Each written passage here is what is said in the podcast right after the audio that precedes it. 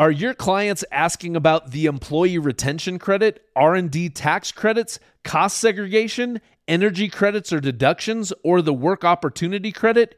Do you lack answers or expertise in your firm to serve these specialty tax incentives?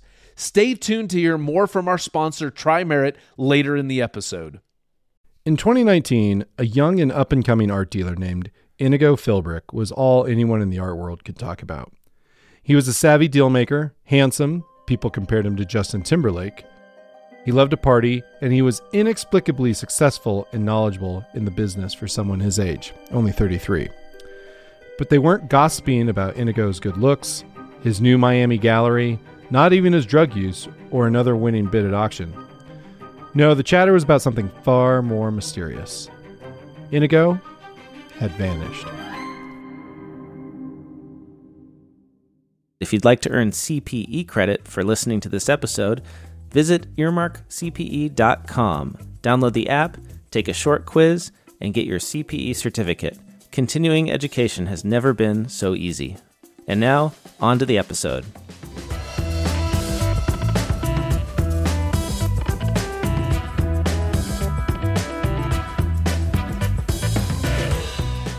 This is Oh My Fraud, a true crime podcast that features double dealing rather than double homicides.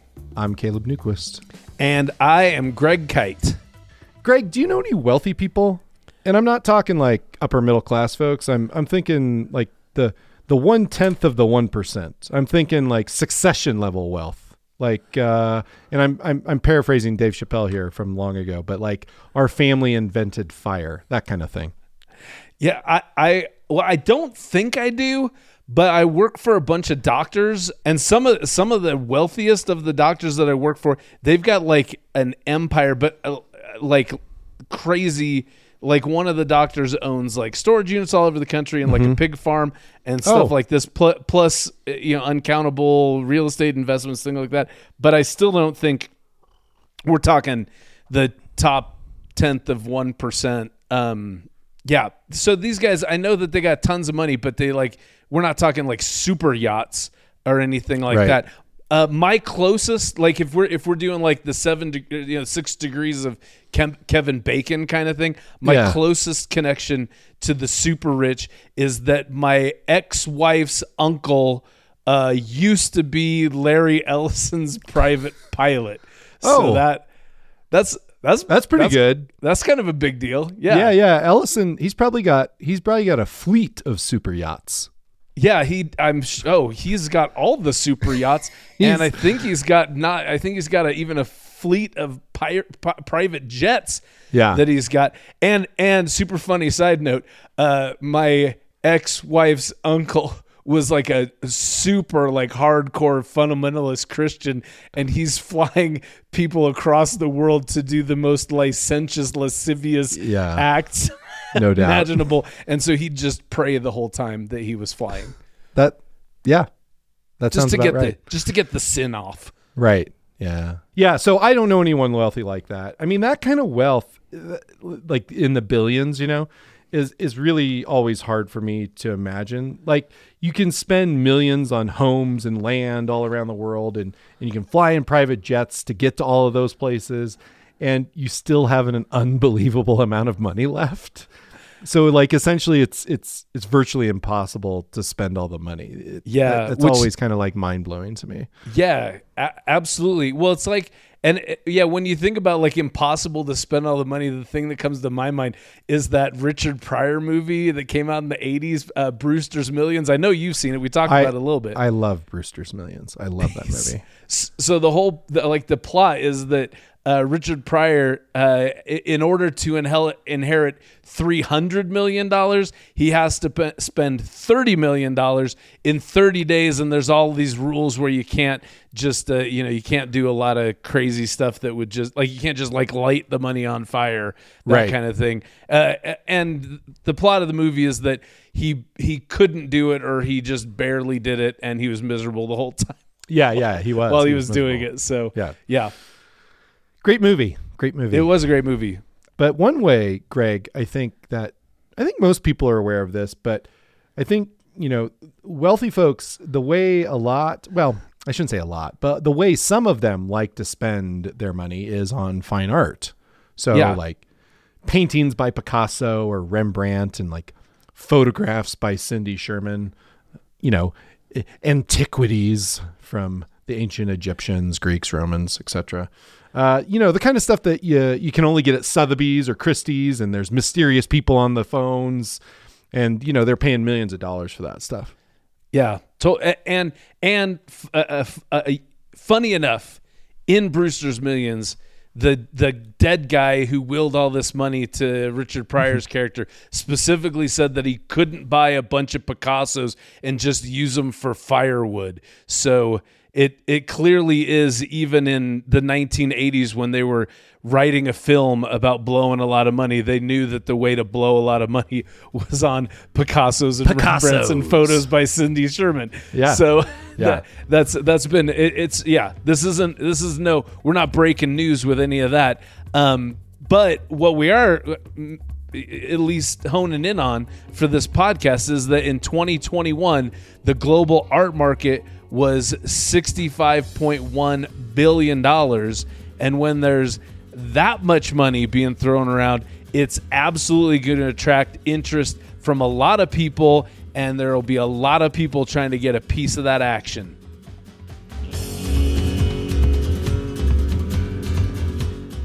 Inigo Philbrick grew up in Connecticut, the son of Harry Philbrick, a highly regarded museum director, and Jane Philbrick, a writer, artist, and lecturer. Inigo went to Joel Barlow High School. What? yeah, I Joel know. Barlow High School? Yeah. Oh, do you know him? No, I've never Oh, heard okay. of it before in my life, but it sounds like a pretty fucking fancy high school. It sounds like I mean public. I guess it, apparently it's a public high school in Oh. Redding, Connecticut. Still, but of a, a highly regarded public high school in Redding, Connecticut. Oh, nice. And he and and in Inigo uh, he graduated with honors uh, from there in 2005.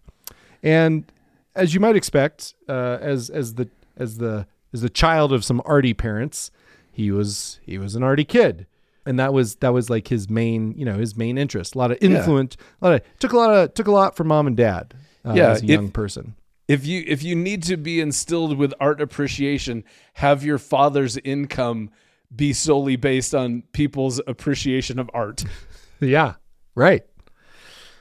So, sadly, Inigo's father divorced his mother in 2006, and by several accounts, this was devastating for Inigo.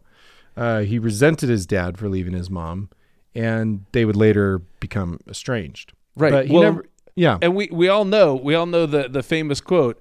Uh, hello, my name is Inigo Philbrick. You divorced my father. Prepare to die. Yeah. Everyone knows that. It- yeah, it's Yeah. uh, pop culture. Mm-hmm. But nevertheless, despite this kind of the splitting of the family, Inigo did follow in his dad's footsteps by attending Goldsmiths University of London. He was an art student there. And in 2010, after attending Goldsmiths, he secured an internship at the White Cube, which is a prestigious London gallery founded by um, a British art dealer by the name of J. Jopling, who's again kind of was well known, still is, by all accounts. Oh, and yeah, um, I mean everybody knows Jay Jopling. He's the everyone, everyone in the art world, Greg. yeah. He's he's he's that famous uh, relative of Janis Jopling. Or, yeah, close enough, right? Yeah, Yeah. prove me wrong. Prove, prove me wrong, Twitter. Um, and and Jay Jopling, he he soon became uh, Inigo's mentor. Nice. and uh, because Inigo he, he he demonstrated a lot of talent like early on he was and he was ambitious and he quickly became in charge of White Cube's secondary market sales. Now, what does secondary market mean? And the easiest way to think about it is like basically like used cars. Art sold on the secondary market was pre-owned as opposed to a new piece uh, that was being sold for the first time. And Inigo had a specialty in post war and contemporary artists. And when he became interested in an artist, he learned everything he could about their work and where they were located and who owned them. And so he became known as kind of a savvy deal maker. who had like these really deep knowledge about the artists and their work. Um, and he was he was good at at getting it at a good price and flipping it for a profit.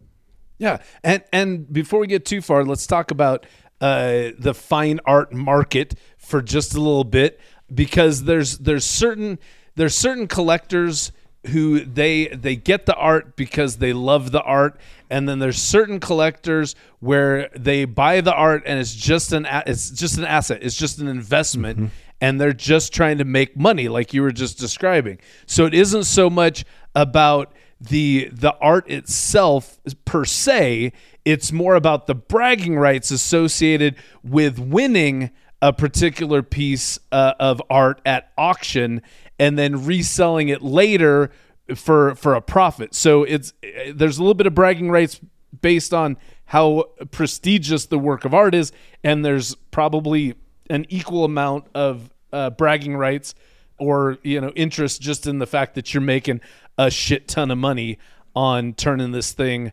around and uh, sometimes obviously you these people are making like a killing but just like with all kinds of assets sometimes you get screwed and you buy you know like i, I think of uh Bored Ape uh the the uh you know the what are those things Ape called Yacht Club. Your the board- NFTs, Greg. the NFTs. yes.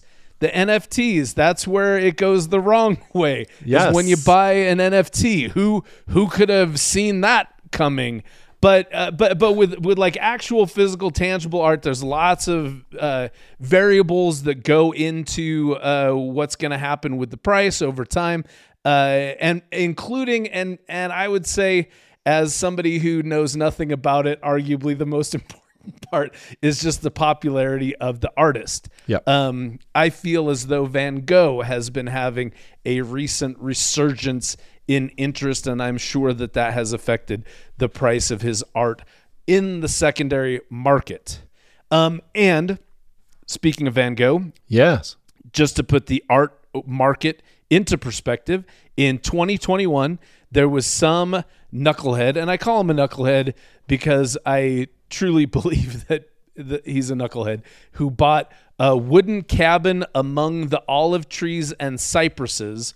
Which is a painting by Van Gogh. He bought it in 2021 for 71 million dollars. Yeah. Um, that was Van Gogh. In 2021, Picasso's, if you just look at all the Picasso's that were sold on the secondary market, all of the Picasso's, their combined value of what they were sold for on the secondary market just in 2021 was $671 million.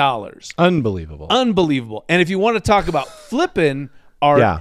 I found it, and these are people that I do not know their work at all. I think I saw just a blip of it in the article that I that I found this in, but there is an artist named Flora uh, Yukhnovich, and she was selling her paintings for a meager forty thousand dollars a piece in a little gallery uh, way back in 2018 and those same pieces again in 2021 were selling upwards of $3 million so somebody who snatched up one of flora Yukhnovich's paintings made you know not not a tenfold increase on their original investment but pretty damn close Yeah. so they're So if I if I may just add some well, yeah, I think what we're getting at here, and we've talked about this in other episodes, is there's a lot of speculation going on, right? yeah And I think, Yep. and like, I think the, the the the most the most recent episode that we talked a lot about speculation was um was uh high stakes, high stakes fraud. fraud, High yeah stakes ghost fraud. cattle Yeah, Yep. ghost cows. And similar to and I guess this is where it's going to get a little bit crass for the art lovers out there. But this it, it in uh, in the research for this episode like what you hear people say either on podcasts or reading articles is like this kind of like speculation in the art market people kind of like poo poo it and they don't like it, but it is widespread.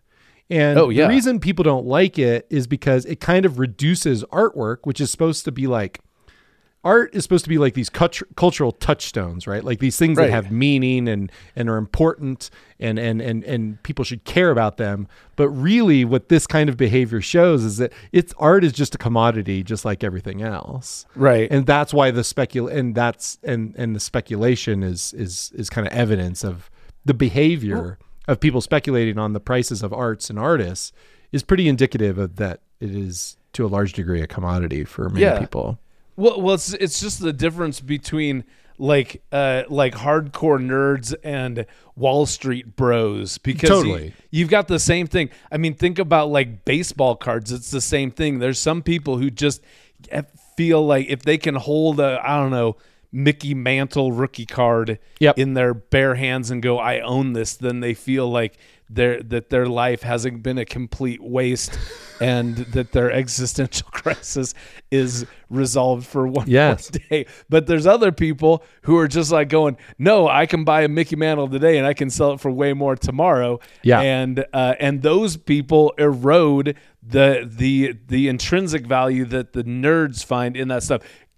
Baseball cards, comic books, all that stuff. There's people who are in it for the love of the thing and there are people in it because they want to exploit the other people who are in it for the love of the thing and and one the one hates the other and the other lives on the one if that makes Yep. sense It does. Now, good as we've noted, because of the speculation, speculation is inherently risky, right? yeah And Inigo, Inigo liked taking risks. Yeah, he did. And uh, let me just just to back up a little bit to what we were just talking about. What's also crazy when we when we're talking, you know, and again, I'm sure this is the case with baseball cards, with comic books, and it's also the case with fine art, which I think is shocking, but uh, it's not infrequent that the people who do buy these famous classical well-known super high value pieces of artwork they don't even take possession of the artwork they don't Right. look at it they don't hang it on their wall they put the damn thing in storage in some tax haven Yeah. just so they don't have to pay uh, taxes or customs or anything like that on it because again they're just in it for the money so they're doing whatever they can to just minimize it. Because if they took it out and they put it on their wall, they'd have to buy some command strips to the to put it on the wall without damaging the art or their wall, and then they'd have to box it up again when somebody bought it, and that's overhead. That's unnecessary overhead. Anybody who's in business fucking knows that and is gonna minimize that shit as much as they can. Come on, accountants, you know what I'm talking about. In October 2011, due to his early success and burgeoning reputation, Inigo opened his first gallery, Modern Collections, in London's posh Mayfair district with financial backing from his mentor, Jay Jopling. Okay. Yeah. Um, shortly, shortly thereafter, in 2013, Inigo went into business for himself, again with Jopling's support. And as we said before, he had a specialization in post-war contemporary artists, and a few of them uh, that people may or may not know, but a few that came up uh, frequently in the research were artists like Wade Guyton, uh, Wade Guyton? Wade Guyton, Wade Guyton, Yeah. Christopher Wool, and uh, Christopher Rudolph, Wool?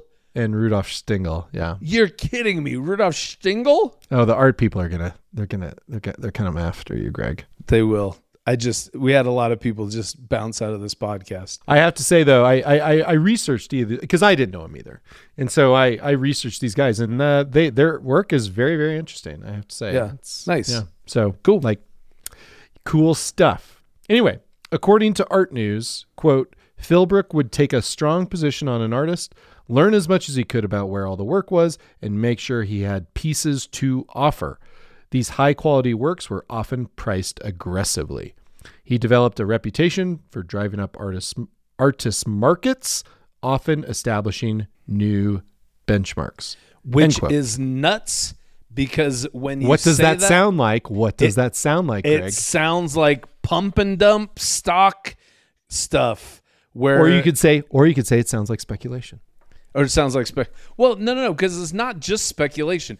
It's Yeah. speculation plus trying to manipulate the market in which you have speculated. Which that's the whole pump and dump thing, where it's like you buy up a bunch of stock and then and you're saying, man, this is the sh- this stock's the shit. Everybody needs to get in on this. And so then people start going, oh, I need to get in on it. And then you go, yeah. And guess who's selling it? Me. Now that everybody's interested in it, and then you dump all your stock. And it's kind of like he does that with these artists as well, because again, like we said, there's lots of factors that go into the value of a piece of fine art, and a lot mm-hmm. of it is how much interest do people have in it. So if you're able to to learn all this stuff about some you know, maybe not super obscure, but relatively obscure artist, and you gather all this stuff, and then you go, man, this guy's amazing. And then people like, he is amazing, and that's going somewhere. And I got to get um, a piece of that. And then you sell all your stuff. It's the same thing, but it's not illegal. Right. So I think that was the point I was about to make, which is the key difference is that the art market is completely unregulated. Completely unregulated. So, during this time of his rapid ascent in the art world, Inigo was living lavishly. He lived in an art filled Mayfair flat with his girlfriend, Francesca Mancini, who's an art dealer and perfumer. And she's from a well well to do family. A well diffused well perfumer fa- family. She's like a, it's like a, basically an atomized family. That's It's- right. It's yes. not the nuclear family; it's an atomized family. a well-to-do family who he'd met at Goldsmiths. He wore tailored Italian suits and liked very expensive watches. Uh, one watch in particular that came up in a New York Times article is a 5990 Patek, uh, and I had a hard time pinning this uh, pinning the price on this watch down, but I'm pretty sure it's at least a six-figure watch. So like, I don't know. People who know watches are probably like, yeah, the the Nautilus. Anyway, And also, just for the listeners out there, there's a clock on your phone. there is, and it works really well. Keeps very good Yeah, time. you it, perfect time. Like it's the exact time. But depending on the phone, still may be overpriced. Possibly. Yeah. Oh well, I, I'll tell you what. Nobody's paying six figures for their iPhone, No. especially not for their Android. And those also have clocks on them. Those Androids, they're really coming along.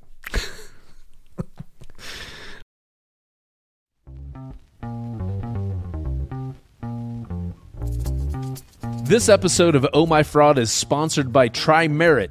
It seems like every week a new questionable ERC mill pops up offering small businesses a way to get $26,000 from the government for each one of their employees. We've all seen Twitter ads, Facebook ads, ads in podcasts, ads on Instagram, ads on TV shows, and I even personally know a guy here in Utah who's been charged with fraud for false ERC claims totaling $11 million.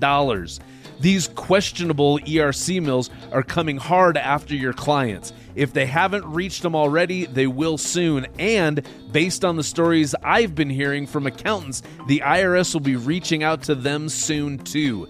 This is why, when it comes to ERC, it's important to have the right people, the right process, and the right partner. Introducing TriMerit. TriMerit is a team of CPAs, engineers, and attorneys that function as an extension of your tax advisory team. They can help your clients with ERC, R&D tax credits, cost segregation, energy credits or deductions, and the work opportunity credit. And working with them is as easy as one, two, three. One, they offer a no cost feasibility analysis. Two, they document all tax incentive studies to ensure that your clients meet all requirements. And three, they offer audit representation to ensure your clients aren't left hanging if audited by the IRS. To learn more about adding TriMerit to your team, head over to ohmyfraud.promo slash TriMerit. That's ohmyfraud.promo forward slash T R I M E R I T.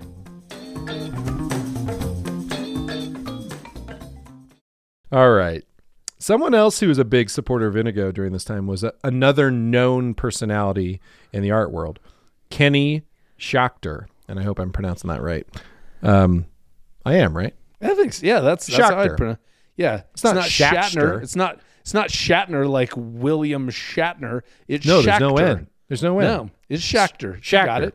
Kenny Schachter. Scha- oh, Kenny good old Schachter. Kenny. Good old Kenny Schachter. Yeah. And uh, Schachter is is a character, and he he was described in the New York Times as a an artist, gadfly, and columnist, which is a pretty kind of flattering trio of terms, I would say. If Yeah. if, if the New York Times described me that way, I would be very happy with it for what it's Right.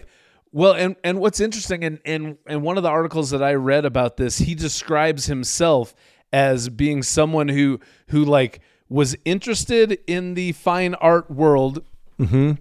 but he didn't come from the money that was required to be Right. in the fine art world. So he was in it as much as he could, but then he and he was in it enough to be considered an insider to where he could write about the inside of the so he just like like the door was cracked open just enough for him to say he was on the inside and then he, Right. he was like writing about everything he saw Yeah, so right. and so i think Ga- gadfly i think gadfly is a great description It is, yeah, yeah. Uh, Kenny and Inigo first met in 2012, and after he bought a painting from him, the two quickly became friends. And for years, they sat together at auctions, traveled the world together, going to art shows. Uh, with Inigo frequently chartering, chartering, chartering, chartering private jets for the occasion. Uh, Schachter frequently used Inigo as a background source for his ArtNet columns. He he was a that's where he is a uh, or was a writer. yeah that's where he that's where he gadflied That's where he gadflied. Yes, Gla- gad flew that's where he gad flew yeah, yeah. And he covered he covered uh, Inigo's uh, galleries. He covered their shows, and uh, they also continued to do art deals together on the on the secondary market. Yeah. and of course they were they were partying. Um, and for the next several years, Inigo's Mayfair Gallery was thriving uh, with more than 100 million pounds in revenue in 2017. And Nice. that same year, his girlfriend, uh, Francesca, they gave birth to a daughter. And his, his reputation and prospects were continuing to grow, and he was continuing to make deals.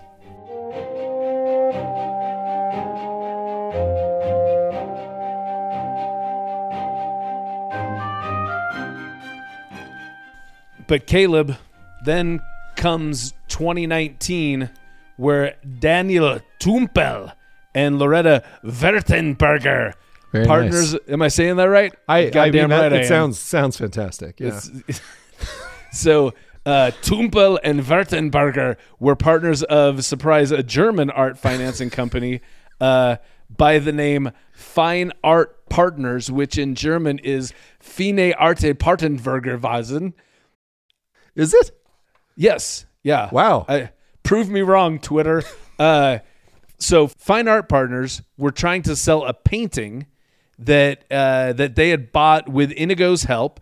Uh, the piece was a photorealist portrait of of all people Pablo Picasso, uh, and and you know what photorealism is, right, Caleb? I mean, before I did the research of this, I I maybe would have been able to guess, but I I now I do know what a photorealist uh, painting is. Yeah, and It is a it is a painting of a photo, and it and it and it's very realistic. it's very realistic. Exactly. Like if Well- you I don't I, I like all the stuff in the show notes. You'll you'll find you'll find this painting, but it is it looks like a photograph. Yeah, it is, and that that pretty always remarkable. that always bothers me when I see something and I go, "Is that a is that Mm-hmm. a photo or is that a uh, is that a photo with a filter or is that a painting?" Yeah. and that's uh that's the uh, the the question that will haunt humanity forever. Uh, and so this uh, this photorealist portrait of Pablo Picasso was painted by Rudolf uh, Stingel, which was one of Inigo's uh, inner circle of artists that he he was after, uh, that he specialized in. And uh, fine. So here's here's the details of all this. Fine Art Partners had paid seven point one million dollars for this particular photorealistic painting, and they did that in 2016.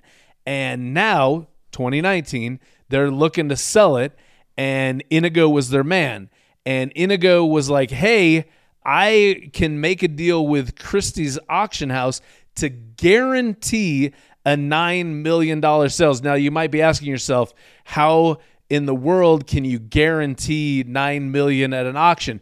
Great question. Here's how it works is that you make a deal with Christie's where they say we're going to for sure make sure you get your 9 million bucks. Even if people bid less than 9 million, you get 9 million. But Christie's only makes a deal like that when they assume that they'll be able to get significantly more than the 9 million because once they put in the guarantee, then obviously Christie's is risking a lot. So if it comes in over the 9 million, which Christie's is betting on, then Christie's gets a way bigger cut of the the, the funds that come in in excess of that 9 million dollars. And as a matter of fact, Inigo told Fine Arts Partners that he thought that it was going to get 14 million dollars, which is almost double what they originally paid for their, their original investment in this.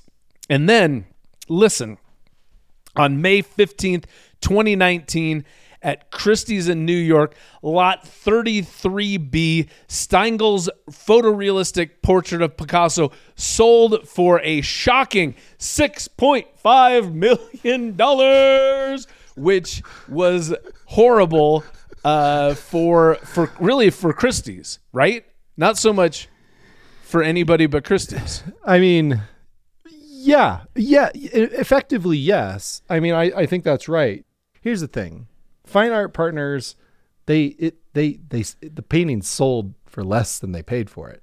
But Right. as you point out, They didn't take a loss. He he hedged it. Yeah. He hedged it, and so it was it ended up being the smart play. Yeah. So so Fine Art Partners they were disappointed because uh, because like I said, if it did go for over nine million, they still would have got a cut of whatever was above the nine million. So they were a little bit in, disappointed. But Inigo was like, "Don't worry about it. We have the guarantee." It, it was a great thing to do. That was a smart move that I did for you guys. You're welcome. And he was like, "Eh, "Here's a here's a copy of the contract with uh, with Christie's." He gave it to Daniel Tumpel, showing the nine million dollar guarantee. Uh, but then Tumpel noticed that Christie's website had listed the sale for 6.5 million not the 9 million. And hmm. Inigo explained that the auction house must have had internal reasons for listing it at the not guaranteed price but apparently the traditional manner is that if it's guaranteed you say that it was sold for the guaranteed price because effectively it was. It was just sold kind of partly to you know because that's really what it was sold for right? Right.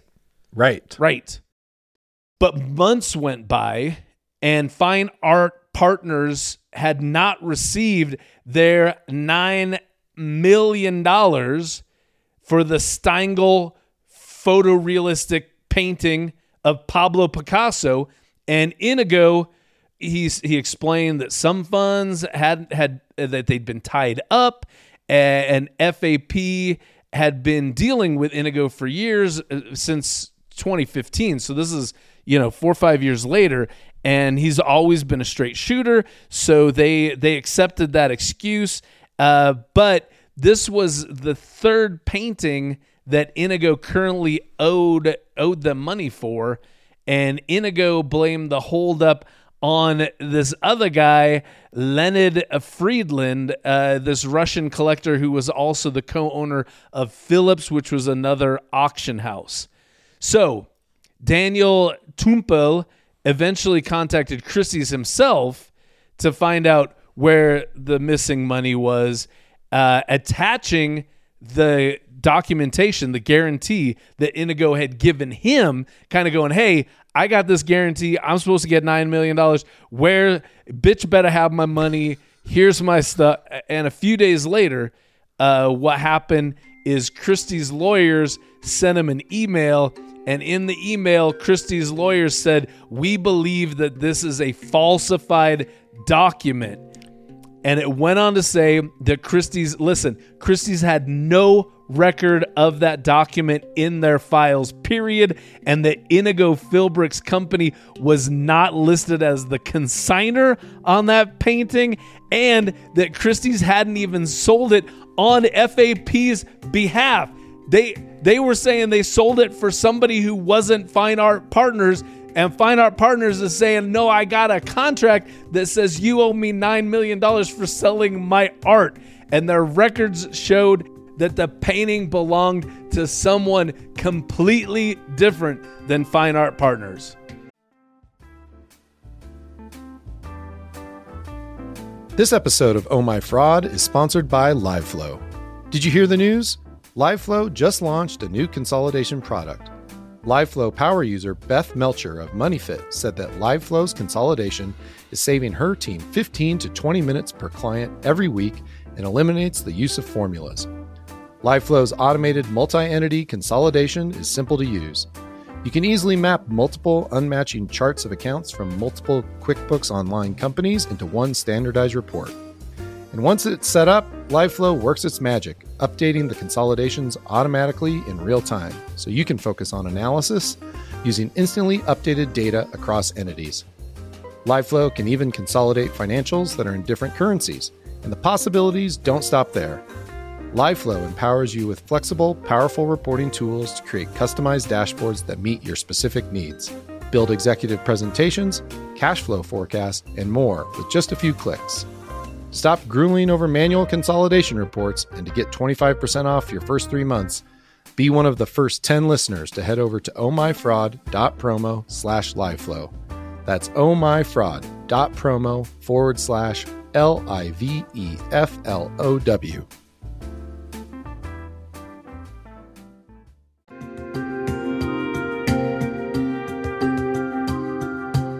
Now, the art world being a very small place, this episode with Fine Art Partners soon resulted in other investors and partners of Inigo coming forward, alleging that they were the true in, true owners of the Stingel.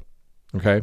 Wait, fleur- so we're we're talking multiple other parties, Yes. not not just one other person, but a bunch of people. Yeah, so here we go. A flurry of lawsuits followed, with each party making its claim to the work. So, according to an ARTnews article from early November 2019, both Guzzini part pro, excuse me, Guzzini Properties Limited and an entity owned by Alexander Pesco, who was a friend of Inigo's, uh, his entity was uh, known as Sat Finance. They also both claimed ownership along with FAP. So three three parties are claiming ownership of the Stingel.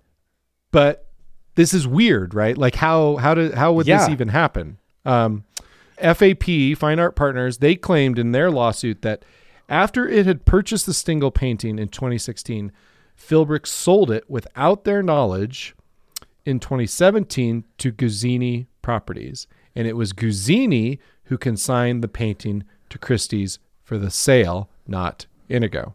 Okay. Gotcha. Guzzini, meanwhile, claimed in its lawsuit that they had purchased the painting along with two others from Inigo for six million.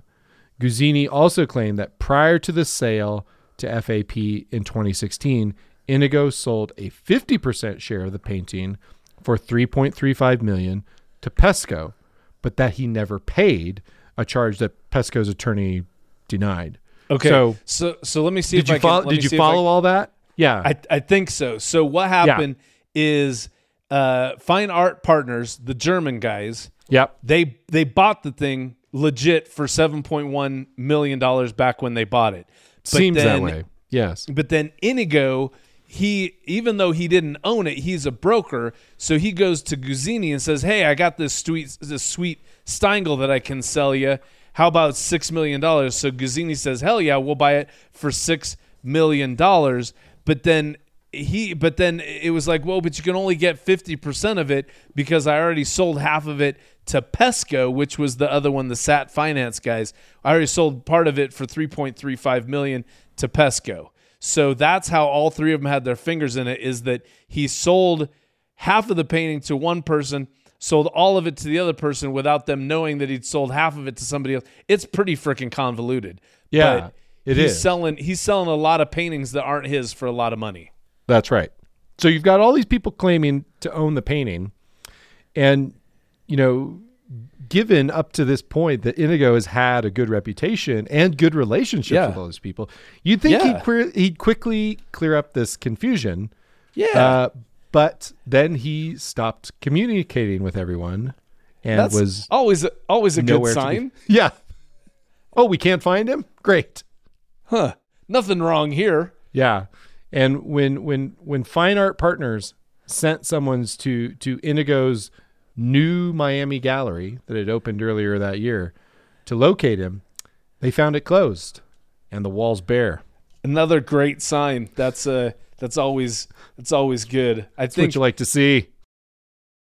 with the news of the Stingel uh, spreading throughout the art world, and even more so with Inigo completely missing and not to be found, more and more accusations started to come in. So in October 2019, uh, there was a court filing by Sat Finance Investment, that's Pesco's people, and it accused Inigo of misleading it into paying $12.2 million towards the purchase of Humidity, which is a painting by the artist Jean Michel Basquiat.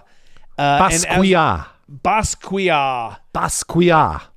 Basquiat. Jean Michel Basquiat Very good. as we mentioned, uh, Pesco and Inigo they were they were tight. Uh, they they'd even been so tight that they had v- vacationed together, and they'd done a whole bunch of successful art deals prior to the fiasco with Basquiat. Uh, and it it took some persuasion, but in 2016, Inigo finally convinced Pesco to do the deal and to purchase Humidity for 18.4 million. And when the deal was done, Inigo sent Pesco a bill showing that the purchase price was 18.4 million. But in Sat Finance's court filings, it claimed that Inigo had actually purchased it for 12.5 million, which means that rather than contributing two thirds of the purchase price, the the 12.2 million to get a 18.4 million dollar piece of art, Sat Finance had contributed 97% because they contributed 12.2 million towards a piece that was actually purchased for 12.5 million. And what no one knew amidst all this wheeling and dealing, Inigo had a secret. He had been borrowing a lot of money and he had accumulated a lot of debt. Mm. By the end of 2018, he owed $20 million to two different art finance c- companies, one of which was Guzzini Properties. Mm. So, how did that happen? Yeah. Starting, right? So he so he kind of screwed Guzzini in two ways where it's like he sold him something that he didn't have and he also is So the Guzzini the Guzzini deal is kind of the Guzzini deal is kind of complicated, and uh, we we're not going to get into it because it's a pretty convoluted deal. But essentially, like when they purchased the Stingel, there there was a, there was kind of a financing element to it. Okay. So they gave him a bunch of money with the understanding that you know that they were going to be, be repaid at some point. And again, it's a it's kind of a convoluted deal, so I'm not I, I I don't have the details. But nevertheless, how did Indigo get 20 million in debt is the question. Yeah. So Yeah. let's get into that. Starting in 2016, Indigo approached Athena Art Finance, a boutique lender that took art as collateral for loans. Uh, but before Athena would loan Indigo any money, they conducted due diligence, including research into the provenance, provenance, provenance, provenance. great city in Rhode Island. Yes, indeed. Research into the provenance, that is the origin and history of ownership of the artwork that Indigo would post as collateral. And they also conducted their own appraisal. And perhaps most importantly, Athena would only loan the money if the borrower was the sole owner of the work. Gotcha. Okay. Yep. In March 2017, Athena opened a $10 million line of credit with an entity solely owned by Indigo, secured by what they called a pool of artworks, including uh, a, a, a Christopher Wool. And Okay. later that same month, Indigo requested and Athena accepted Basquiat's humidity to be added to the collateral pool. And when Athena asked Inigo for a list of works that had shared ownership, the Basquiat was not on that list, despite the fact that he had already had two ownership partners Yeah. who, who, who remember, don't know about each other. Right. Right. And, and one of those was, was Pesco. Yeah. Okay. In, Yeah. tw- in April of 2017, the next month, based on the information he provided and the approval of the Basquiat being added to the collateral pool, Athena extended Inigo an additional three, three and a quarter million dollars. Yeah. So, fast forward back because we're kind of jumping around a bit, but Right. fast forward back to September and October of 2019 Right. when the Germans, remember, Fine Art Yep. Partners, the, Yep. the the German investor group, they learned that Christie's had sold the Rudolf Stingel painting of Picasso on behalf of someone else, uh huh. and at this time, Pesco's Sat Finance had contributed 97% of the money, not the two thirds like Inigo had told them, to purchase Basquiat's humidity. At this time, Inigo approaches Athena Art Finance to ask, quote, what would happen if he defaulted on his loan? Another another great sign that everything's going a Going-. Going great. Yep. Going great. Yep. And then It's like you you can't. There's three. It's like three strikes now. You can't find me. I have tons of debt. And right before I left, I said, "Hey, what's the worst that could happen to me if I stop paying you back?" Those are n- n- no red flags here. A complaint filed by the FBI then reads, quote, later that month, Philbrick admitted to the art finance company, Athena. They don't name him. They don't name him in the complaint, but that's who, that's who they're referring to there. Yeah. Admitted to the art finance company in substance and in part that Philbrick was not the sole owner of the Basquiat, the wool, and another painting in the collateral pool, and began trying to negotiate a payment plan or settlement of the art finance company's claims with the respective co owners of the artworks. On or about October 14th, 2019, the art finance company sent Philbrick an official notice of default on the loan contract. So, coming full circle to where we started in the story, in late 2019, everybody was looking for Inigo Philbrick, but he was nowhere to be found. And when he failed to appear in court hearings in both Miami and in London, that's when the search for Inigo really got ramped up. And rumors flew around about where he might be, including Thailand, South Africa, South America, the Bahamas, Cuba, and other places that are even more far flung than those.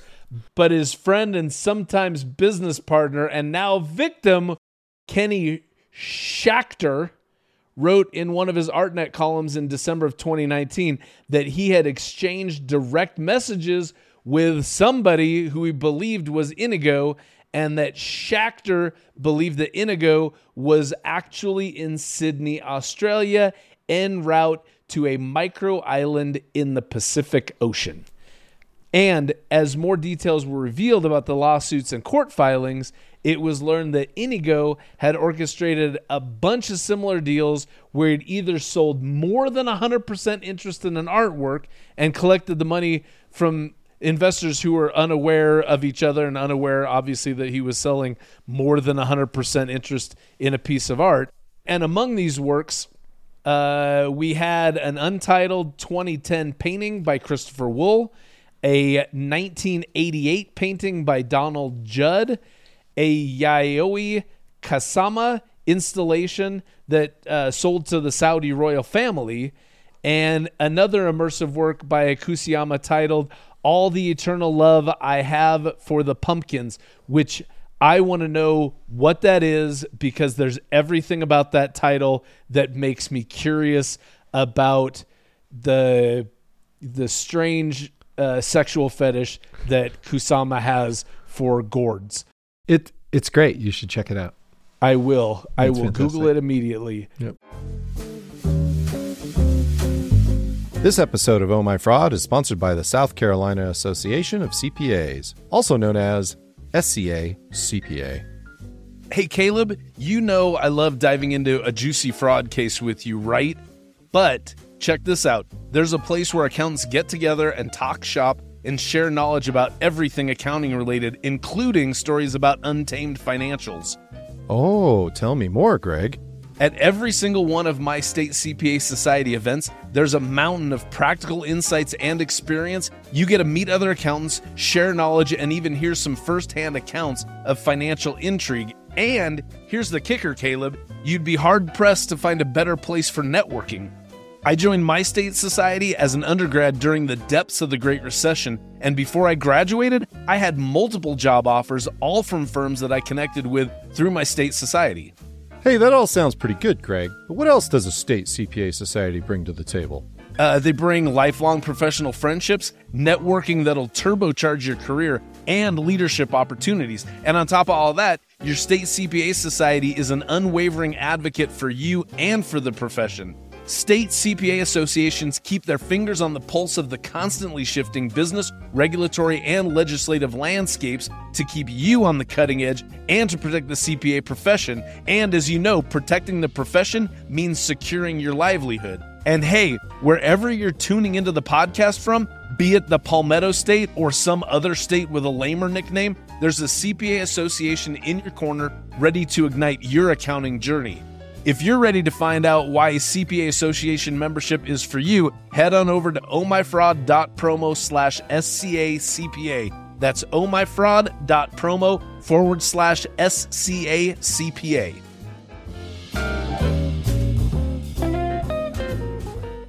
Uh, and and there's there's tons of others that were overlooked in the research uh, uh, because we just an exhaustive list would bore you and would take too long. but we're we're talking about millions and millions of dollars in artwork mm-hmm. that's that's in question uh, through all of these. Again, like we said, the flurry of litigation that came in. So in March 2020, Kenny Schachter wrote a very long account of his friendship with Inigo, the art world's mini Madoff, as he called him, uh, for New York Magazine. The article recounts much of what we talked about in today's episode, uh, but also includes a whole bunch more salacious detail, including Inigo's drinking, his drug use, his keeping of company with prostitutes, as well as his breakup with his longtime girlfriend and baby mama, Francesca Mancini, and then about how Inigo hooked up with a British reality TV personality, Victoria Baker Harber. It's a great read. It's a firsthand front row account, and you can find a link to it in the show notes. But here is one particularly eyebrow raising bit from that article about how Inigo started his day. Inigo, Inigo, Inigo, Inigo. Each and every morning, the young art dealer would shout at himself at full volume in the shower to fire himself up for the daily dealing tasks at hand. He related this to me endearingly while Baker Harber recounted this unusual habit with more than a little alarm. The young man was clearly under a great deal of pressure. Maybe its meaning changed as his elaborate facade fell to pieces. He even had a sweatshirt with Inigo, Inigo, Inigo printed on it that his girlfriend had made for him. The guy was a nut job, and he was clearly he was crumbling uh, internally from a psychological perspective. he he was cracking. Yeah. Yeah.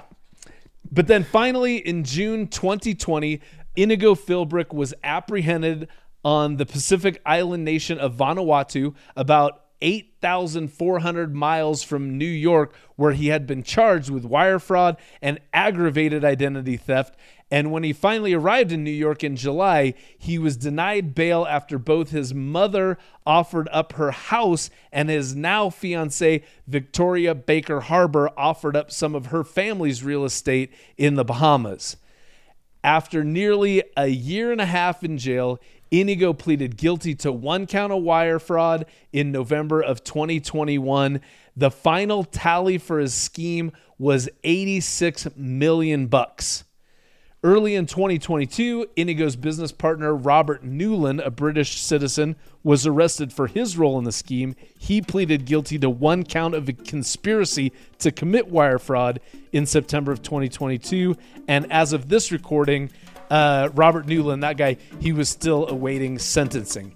And Inigo Philbrick was sentenced to 84 months in prison in May of 2022. He is serving his time in a Federal Correctional Institute in Pennsylvania, and he's scheduled to be released in early 2026.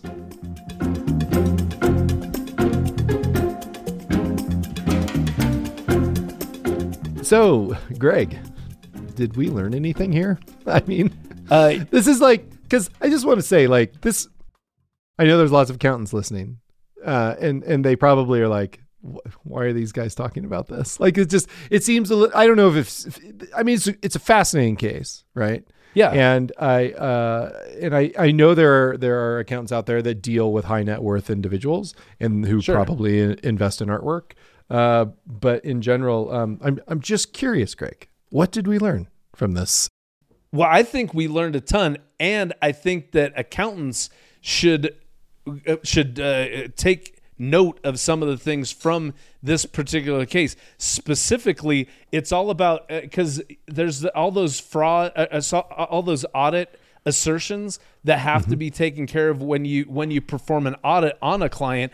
And one of those is the the the assertion of rights who owns what. And that's what this entire fraud was about was who owned what. And I'll tell you legal documents are the devil. Uh, and Caleb you I mean everybody knows this. Yeah, it- legal documents are are so convoluted. They're, they're first off, they're written in language that's far more difficult to comprehend than Shakespearean works. Uh, Yes. they and that and, that's by design. yeah, yeah, exactly. And Mm-hmm. and they get so like they're so convoluted because they have to describe if if it's a good legal document, it's going to describe every possible outcome of Mm-hmm. this legal arrangement. It has to describe it in very exact language and and when because uh, one of my with my day job I, I i am the controller for a group of medical office buildings and a lot of my job is overseeing transactions where someone buys membership units from someone else Yep. and so i i not only review legal documents on a, a weekly if not daily basis but i even a lot of times my lawyer will send me basically like fill in the blank documents that then i i sort of alter on my own kind of junior uh, lawyer in training sort of uh, Paralegal? yeah, yeah, kind of. And and it's funny because it's not. I, I did have to look into it. It's not. It's not practicing law without a license because I am actually representing the party that's drafting the documents. So it's not. I'm not practicing law. I'm just. Uh, I'm just altering some legal documents uh, for the the company that I'm an agent of. But I'll tell you, when you start getting into negotiation where there's just back and forth, and people go, "No, we need to change this." Oh, we okay, we'll change that, but we have to change this too. And then they go, "Okay, I like that, but tweak this language." As soon as there's probably about three back and forths, everybody just gets into this negotiation fog and negotiation fatigue, where they don't remember anything that they've already requested to be changed, and all of the language just turns into like just jibber jabber that you're that all all you care about is when are we gonna fucking sign these things and that's it. And the other thing is nobody when you're dealing with a transaction like when when Inigo sells a fractional portion of an interest in a painting to someone you're looking at your purchase of that fractional piece of artwork. You it I- i don't think anybody is saying hey i also need to see all of the uh, I, I also need to get the contact information for each of the other fractional owners and then you contact them and say hey how much of this do you own as well no just nobody does that that's Right. that's due diligence beyond what's well maybe not what's reasonable or expected but it's due diligence beyond what anybody friggin' does Yeah. uh, and and that's the Maybe not thing. now though. maybe not now Eh, but what's interesting is you mentioned uh, provenance in Mm-hmm. terms of the the people making the loans where artwork is the loan is secured by artwork and i go gosh if I was doing provenance, that's exactly what I would do. Yes. I would I would do that. But I think that the way that Inigo got around that was again just by forging some legal documents Oh, yeah. to say I own that because because remember how they wouldn't loan if the piece of art had multiple owners. It had to be Right. owned just by one person. So again, he probably just forged some legal documents. And again, nobody's going, even if there's a notary on there, nobody's going to the other parties and saying, Hey, did you actually sign this? Hey, is this really purchased? They're going, Oh, I got a legal document, so I'm good. My my my folder is full for this loan, so we're good to go. And to top that off, like again, my uh, what what I deal with at work is I deal with uh, again it's medical real estate, but the the real estate is owned by the LLC, and people have an indirect ownership in the LLC through uh, sorry indirect ownership in the real estate through membership units in the LLC.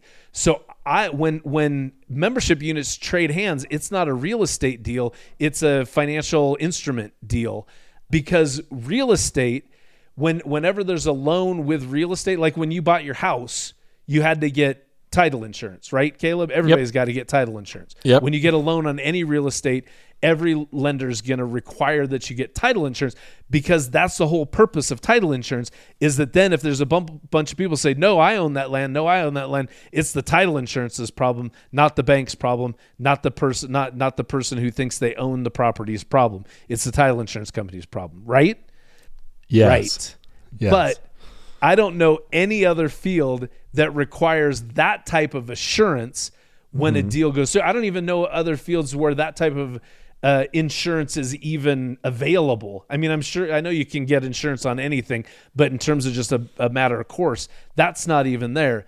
And to top it off, uh, I, my my legal documents that I that I review, they the the best that they come to that is that the seller just has to certify that the membership units that they're selling uh, that they what it says something like they're free and clear of all encumbrances. And that's Right. and that's it. There's no there's no search that's made. There's no no research into making sure that they're free and clear of all encumbrances. Just the person selling them is going yeah there's nothing.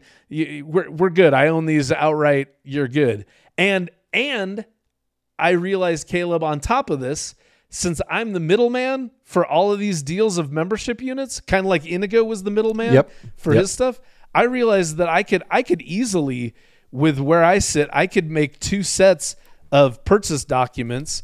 And I could like somebody who's buying, I could say, yeah, you're buying, you know, 321 membership units on our LLC, even though the seller was only selling 284 membership units, and then I just pocket the difference between the, what they bought and sold.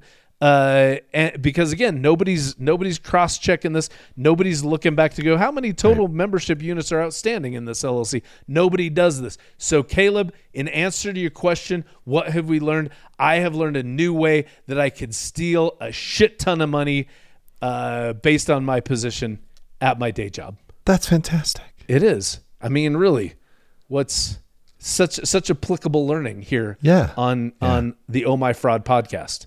I think uh, one last thing I think before we wrap up, but it is it is I think the art world is you know as we as we said at the top of the show like owning artwork is for some people it's about the art. It's about like I said th- this this cultural touchstone that they have a that they get to uh, uh, possess, right? Yeah. And Yeah. and the appreciation of that and and and and the beauty of it. Um, but in in the in the world where speculation kind of rules and flipping in the art world everything is so the, the, lack of regulation is just like it just people are completely exposed Yeah, completely for sure. exposed and like For when you're talking you're talking about real estate where it's just like oh my god it's so tightly regulated like you can't like when like you say when you Yeah. buy a house like everybody who's bought a house remember like oh the signing day where you Yeah. signing all the paper like i don't i don't know what, how it works in the fine art world but like something tells me it's not that buttoned up like Yeah, they, no. like stuff is moving stuff is moving fast Right. I Right. assume in my mind it's more like buying a car where somebody Yeah. just signs a, t- a title right and then hands it to you, and it's like done, legal deal done. yeah and i think i think you know if if if you if you kind of like if you kind of like move in and out of this particular world I guess the lesson that if it, if it were me, I'd be like, oh, we we got to do our homework. Like Yeah. if you if you're if you're Yeah. you're if you're like an accountant or a lawyer or whatever, like you're done you're done doing these deals fast. Like after after this, like and Absolutely. that's that's what if you read if there's there's tons of great reading in the show notes, but like that's I think that's a big lot a lot of takeaway from a lot of people in these articles being quoted is like, oh, people are gonna be more careful. But we'll see because the art world also kind of has a reputation that this is the kind of thing that happens every once in a while. Oh, yeah? and and it just it it doesn't really change that much. Hmm. So I don't know. This was this was a relatively big one. So, yeah, I don't know. Yeah, yeah, that's interesting. The like the the risk of something like this happen is just part of part of the risk that you Cost assume doing for business. being in this market at all. Yeah. Crazy. Yes, sir. Well, that's it for this episode. Uh, remember, if you like this episode, it's comedy, and if you didn't, it's art. And also remember, shouting your name in the shower to get ready for your day is totally fine. Totally normal. Yeah. No one will judge you for it. No, No one. you're good. Yeah, You're fine. if if you uh, if you want to drop us a line, uh, maybe just uh, uh, an email that says your name with an exclamation point after it four times in a row, you can do that. Send it to oh my fraud at earmarkcpe.com. And Caleb, if people want to reach out to you, where can they find you out there in the uh, in the ether? I'm on Twitter at C Newquist and on LinkedIn backslash Caleb Newquist. Greg, you're on Twitter. You're on LinkedIn, right? Yep. Basically, same thing. I'm Twitter at Greg Kyte, and I'm on LinkedIn. Uh, same thing as uh, backslash Greg Kyte. You can search me Greg Kyte CPA. I'm on there. Uh, so yeah, we'd love to we'd love to interact with you. Also, you know, leave a review because those are fun. Yeah. Leave a review if you like this podcast. Oh My Fraud is written by Greg Kyte and myself. Our producer is Zach Frank. If you like the show, leave us a review. What? Share the podcast with a friend. Rating the show and leaving reviews helps other people find it. Also, be sure to subscribe on Apple, Stitcher, Spotify, wherever you listen. And for the accountants out there, if you listen to the podcast on Earmark, you can earn free CPE. Isn't it wonderful, Greg? It, dude, I I am so far ahead on my CPE for the next uh, reporting period because of earmark. It's amazing. So I, That's I a highly ringing recommend. endorsement. Five five stars. Recommend to all. Join us next time for more avarice, swindlers, and scams from stories that will make you say, "Oh, Oh my oh, fraud! Oh my fraud! Oh my fraud! Oh my fraud!